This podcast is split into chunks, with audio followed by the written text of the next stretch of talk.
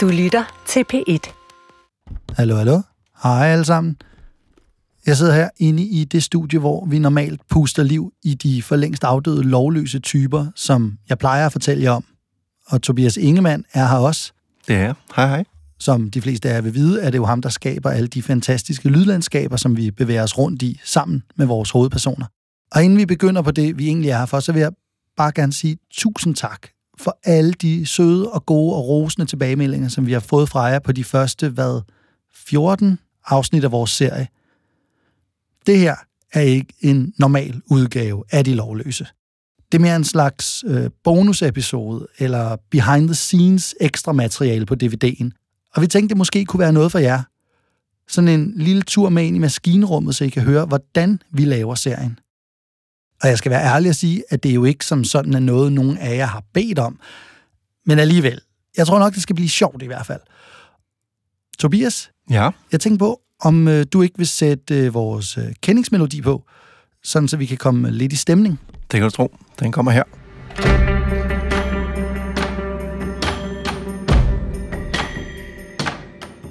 Har du egentlig nogle yndlingssteder i nogle af de historier, vi har fortalt indtil nu? Altså et af de steder, der virkelig satte sig fast, det var der, hvor Ferdinand Vinsløv, han bliver genforenet med sin svoger Christian ved et af de aller sidste slag i borgerkrigen.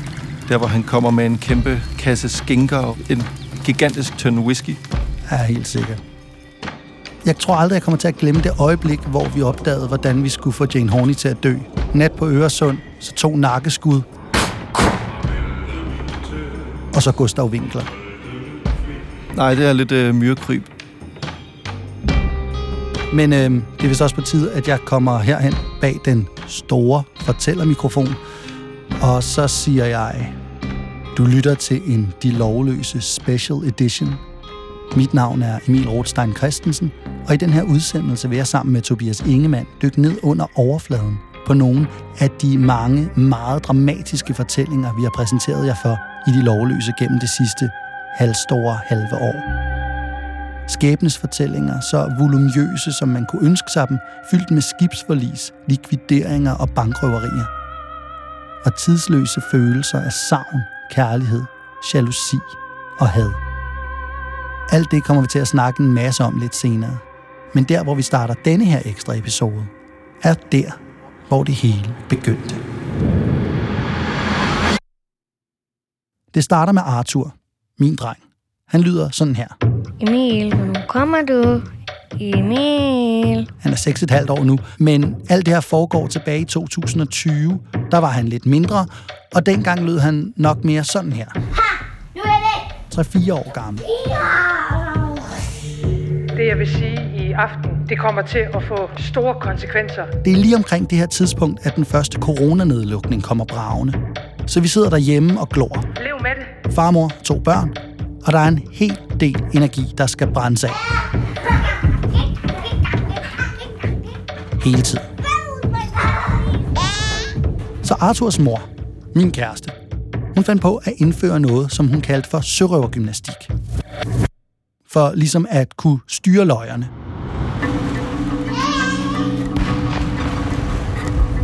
Og der står de så. Min familie. En baby, der ligger og ruller lidt rundt på gulvet. En 3-4-årig dreng, og så hans mor, som sætter sejl og spuler dæk, og ruller tønder med rom og putter kugler i kanonerne. Altså bevægelserne til, ikke? Og så spørger de mig, kender du mig noget sørøvermusik, Emil? Og jamen selvfølgelig gør jeg da det.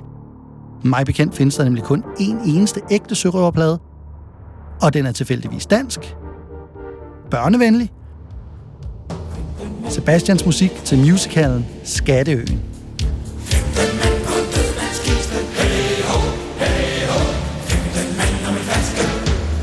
Det var et hit. Ja, når der skal gå planken ud, så skal han da lige sabel. God far. Skønt. Herligt. Lige indtil det tog overhånd. Vi havde et skattekort, og vi har flere poser med guld. Pludselig handlede alt om Skatteøen. Simpelthen rige. Det sorte tegn findes ikke mere, vel? Og jeg kan huske, hvordan jeg på et tidspunkt lå på ryggen under en dyne og fremførte hele Skatteøen som dukketeater. med Kermit fra Muppet Show i rollen som Long John Silver. Kermit er sjov. Vi hørte de samme storladende 80'er musical sange med Michael Falk og Steffen Brandt og Lars Hug igen og igen og igen. Og ostesangen.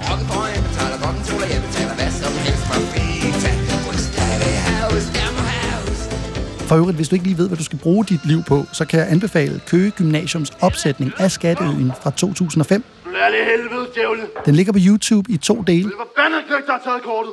Vind levende! 2 timer og 35 minutters ren og skær skolekomedie autenticitet.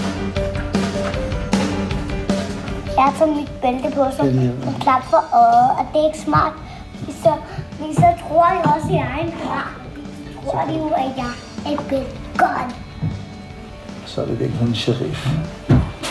Samtidig med alt det her, så udviklede Arthur en interesse for sexløbere og cowboys. Er som. Sheriff Piratspionen. Og jeg bryder mig sådan set overhovedet ikke om våbenlegetøj.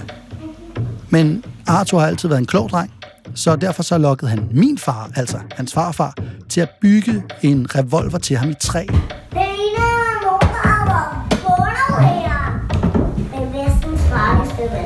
Så Arthur fik en sexløber. Hvem er vestens farligste banditter? Er. Og han læste Lucky Luke og så Lucky Luke tegnfilm. Og han hørte Lucky Luke historier på kassettebånd. Og så begyndte han ellers bare at indfange alle møbler med sin lasso og skyde os. Vi blev udsat for 43 baghold. Rejsen begyndte at blive lidt trættende.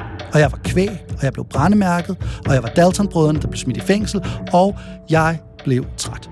Hvor pokker rejsen begynder at blive lidt trættende. Jeg tør næsten ikke sige det til dig. Din, din hest er sluppet ud af stallen. Jeg lå tit og faldt i søvn på gulvet, mens vi legede. Se, hvor pokker dog. Du skal have fat i en hundelæge. Men så var det, at Arthur spurgte mig, om der levede cowboyer og sørøvere i Danmark. Hmm, det var jo egentlig et meget interessant spørgsmål. Så om aftenen, så begyndte jeg at snuse rundt på min yndlingshjemmeside, Wikipedia. Og det var ikke helt let, men jeg fandt forskellige spor, som ledte mig ind på en masse mærkelige hjemmesider.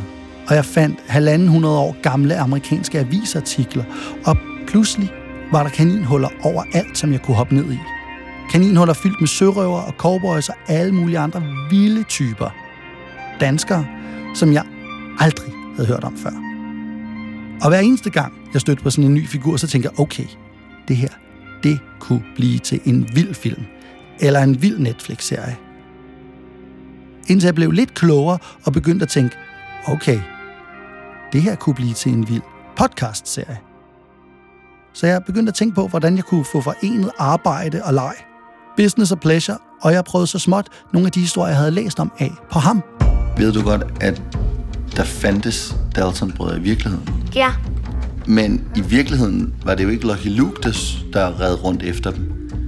Men det var blandt andet en, en dansk mand med et kæmpestort rødt overskæg. En tyk dansk mand med et rødt overskæg, som hed Chris.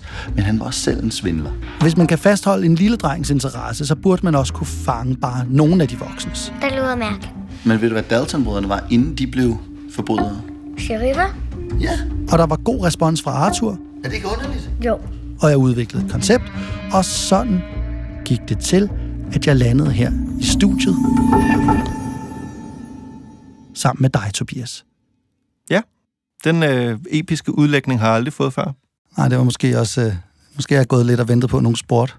Det var der bare ikke lige nogen, der gjorde. Der tog du den selv. Men jeg kan godt huske, at du kom og sagde, at du ville lave de her storladende fortællinger. Og du sagde jo faktisk, at du gerne ville lave en podcastserie, der nærmest lød som en Hollywood- eller Netflix-produktion. Og jeg synes, det lød ret spændende, fordi at man har lidt en tendens til at skrue ned for charmen, når man laver sådan nogle her radioprogrammer og podcastserier. Det er som om, at man har en stor kasse med lydvirkemidler, men man tager aldrig rigtig så mange af dem frem ad gangen. Men det lød som om, at den her, det var sådan en, lad os prøve at bare bruge alle virkemidler og skrue helt op på max for det hele, og så lad os se, om det ikke bare bliver fedt. Er det tydeligt, tror jeg, for de fleste lytter, at du har fået øh, frit spil. Men er der, er der egentlig nogle af de ting, vi har lavet her, hvor man ville kunne forklare, hvordan du har brugt alle de her over-the-top virkemidler for at få vores historie til at blive levende. Der er virkelig mange af de her, men et af de sjoveste og mest udfordrende steder at lyddesign, det var i starten af fjerde afsnit af Matt Warner-historien. Der, hvor Matt er blevet jagtet ud over en klippe af sherifferne, og han ender med at hoppe i floden med sin hest og et pengebælte, der er stoppet med dollarsedler. Og det, der gjorde lige præcis den her scene speciel, det er alle de skift, der er i den, som jeg virkelig gerne vil medfortælle og illustrere i lyden. Både de her sådan meget konkrete skift mellem, at Matt bliver hævet op over vandoverfladen og ned igen, men også de mentale skift, der ligesom sker ind i hans hoved. Især den der lidt halvpsykedeliske, drømmeagtige scene, hvor pengebæltet pludselig forvandler sig til en slange, der visler, og hvor du, Emil, begynder at fortælle sådan som en slange. Og øhm, hvis man ligesom skal prøve at brække den her scene ned, så starter det jo med, at mat, og hesten rammer vandet. Og alt er hektisk, og hesten viner, og sherifferne står på klippen og skyder efter ham. Og her, der vil jeg jo virkelig gerne prøve at gøre det dramatisk og action Netflix-agtigt. Så når Matt rammer floden, så skal du ikke bare sige... Det skal jo sige... Og uden musik, så lyder det jo sådan meget stille og roligt. Men med musikken, så er der lidt mere smæk på. Der sker så det, at Matt bliver trukket ned under vandet igen. Og så skifter musikken, De bliver trukket ned under vandet. og floden den bliver mere boblende. Matt kæmper for at komme af med pengebæltet og holde fast i sadlen på samme tid. Men Mats puls, den hammer jo derud af, så vi har også sådan en der rytme, der kører i baggrunden. Han er fuldstændig udmattet. Og så er det dernede, under vandoverfladen, at det hele pludselig begynder at ændre sig. Og pludselig forvandler bæltet sig til en grøn slange, der håner Matt. Og hvis vi lige pauser Emil en gang, så kan vi prøve at skrælle det her lidt syrede lydbillede fra hinanden. For dels skal vi have lidt af det, der foregår rundt om Matt, og det er jo lyden af floden. Men vi skal også have den her forestillingsverden, som han pludselig er havnet i. Og altså, jeg ved ikke med 100% sikkerhed, hvordan en fantasislange, der i virkeligheden er et sjaskvot pengebælte, lyder. Men jeg forestiller mig måske, at det lyder lidt hen ad det her. Og så tilsætter vi en lidt snorende, flydende musik. Og så synes jeg, det begynder at lyde noget. Og så er næste skridt jo bare at få fortællerstemmen til at lyde som den her fantasislange. Så du er parat til at stjæle og dræbe for mig. Så der er sådan nogle lidt syrede effekter på. Du var parat til at bedrage din hustru Der er en, der lyder sådan her, og dit ufødte barn for mig. og så er der en, der lyder sådan her. Nu skal svække, som du vil. Og til sammen, Du kan få mig og min rigdom på flodens bund. så bliver du, Emil, altså til en ret overbevisende slange. Jeg lover dig, jeg er meget tilfreds med den slangeudgave, du har lavet af mig. Men det kan man jo ikke bruge hver gang. For hver scene kræver sin egen behandling, og derfor er der også virkelig meget forskellig musik med i serien. Det er for eksempel rigtig fedt med de stryger, der bliver brugt, når Jokum Gulliksen flygter rundt i 1700-tallets København med politiet i hælen.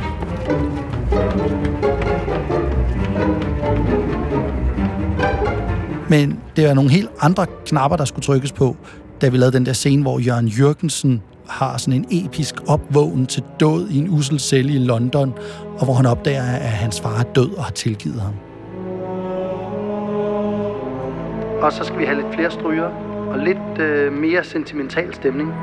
Vi stopper jo sådan set forløbet, for lige at få den rigtige musik på, og det hele bliver introduceret som om det var en scene fra en film, som så aldrig har eksisteret. Og hvis det her nu var en rigtig Hollywood-film, så ville vi nu se en hulkende Jørgen. Og vi er både inde i Jørgens hoved og uden for det på samme tid, og så kommunikerer vi to oven i købet om musikken midt i det hele. Og det her metalag, som man vel godt kan kalde det, det giver en hel masse muligheder. For det er utrolig mange timer, man kan komme til at lytte til min stemme, når man hører de lovløse. Og det er jo det sidste, jeg har lyst til, det er, at folk skal være irriteret, når de hører mig fortælle. Men når man kan afbryde historien på den her måde, så kan man også ændre dynamikken fuldstændigt. Sådan så, at man som lytter forhåbentlig ikke når at blive træt af mig før der sker et skift, som man ikke lige kunne forudse. Jeg stopper lige mit eget rant her. Det er jo egentlig et glimrende eksempel på, hvornår det er godt at bremse historien, sådan så der kan komme lidt mere ro på sagerne, og man kan få en pause fra de her ofte meget mættede lydbilleder, som historien er bygget op af. Der er jo kloge mennesker, som før i tiden har sagt, at pauserne ofte er de mest virkningsfulde steder i en fortælling. Det er der, i pausen, at en pointe synker ind, i stedet for bare at ryge ind af det ene øre og ud af det andet. Og meget apropos, så trykker jeg lige på pauseknappen igen, for metalaget, vi snakker om her, er også bare en sjov og elegant måde at redde sig ud af en eller anden kedelig suppedags, man er kommet ind i. En måde at stoppe op og få startet på noget nyt og spændende, og få sat noget ordentligt tempo på igen. Det kommer til at få store konsekvenser. Det hele handler om begejstring. Det lyder mærkeligt. For uden begejstring hos fortælleren, så dør fortællingen. Jeg har prøvet at være ægte pirat. Jeg blev skudt ned, og jeg overlevede. Vi svømmede mod land 36 km i København, og det var på Oslofærgen, så var jeg kun op vej til Norge. Det. Og tak for det. Det var så lidt. Og velkommen tilbage i studiet, hvor vi her til slut skal kigge lidt fremad. I den næste historie, som vi vil præsentere jer for i De Lovløse, hedder vores hovedperson Kasper. Han er en vild fyr. Han starter med at være meget udsat, så bliver han meget kriminel, inden han bliver meget, meget rig og meget, meget magtfuld. Og han er sådan en karakter, der ligesom deler befolkningen i to. Den ene halvdel, Knus elsker ham, imens den anden hader ham som pesten. Jeg tror ikke, det er for meget at sige Robin Hood. Historien om Kasper foregår dels på de vestindiske øer, og dels i Harlem. Og det bliver rigtig fedt, tror jeg.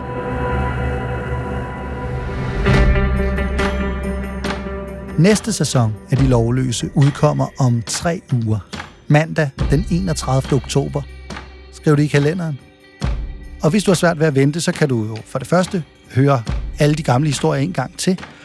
Og mens du gør det, så kan du gå ind på Instagram, fordi der findes jo billeder af mange af de her folk, som I, der lytter, måske aldrig har set.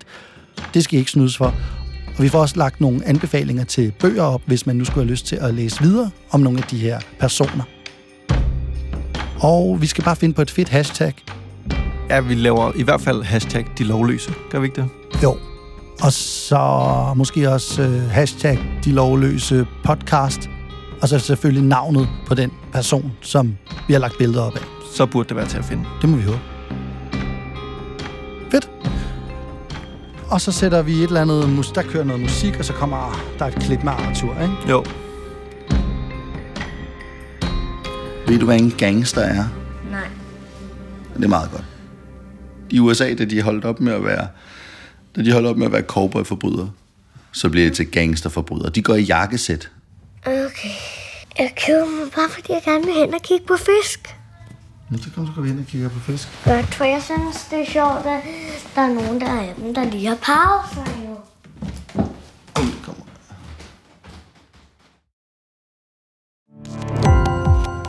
Gå på opdagelse i alle DR's podcast og radioprogrammer. I appen DR Lyd.